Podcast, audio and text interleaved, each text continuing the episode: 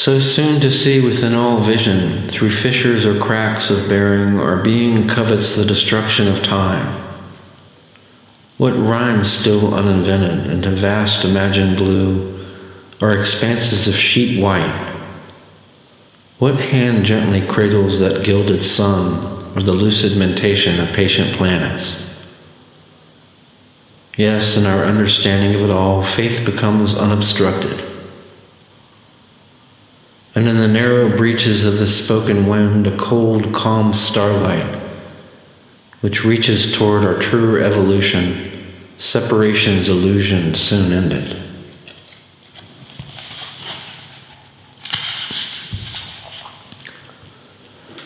He had called me poet long before this blood-torn dreaming, softening rose graveyard, thoughts which would save our sacred spirits, truth, into naming and trust.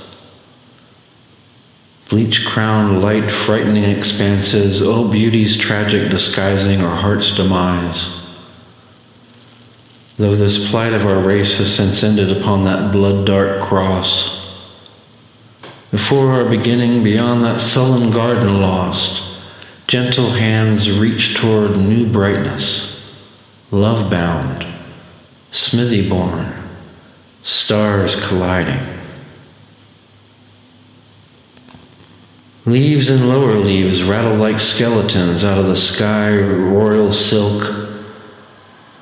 Upon the oracle of earth, stillness soon forgotten, promises of summer again.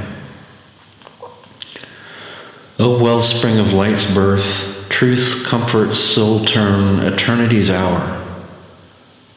Flowery flight, rose petal, slighted, numb black desperations, begat razor-split economy of the blight famine worm.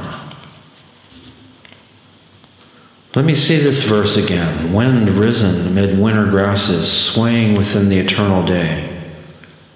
Evening speaking to the sky, anointed clouds roll toward the first star I recognize. There must never be a universe to rival the real. Certain rival, lucid difold, enmity crossing. Though we form the expanse of all light, faces meet starburst supernovas, familiar your yellow conclusion, familiar the sun weaves angels of light. Sifting silk which mends to cross new evening's horizons. And he said, my promises are all connected, heirlooms, keys to our hearts, treasured heaven into a calm rescue, peace and life forever, resurrection's tender flowers.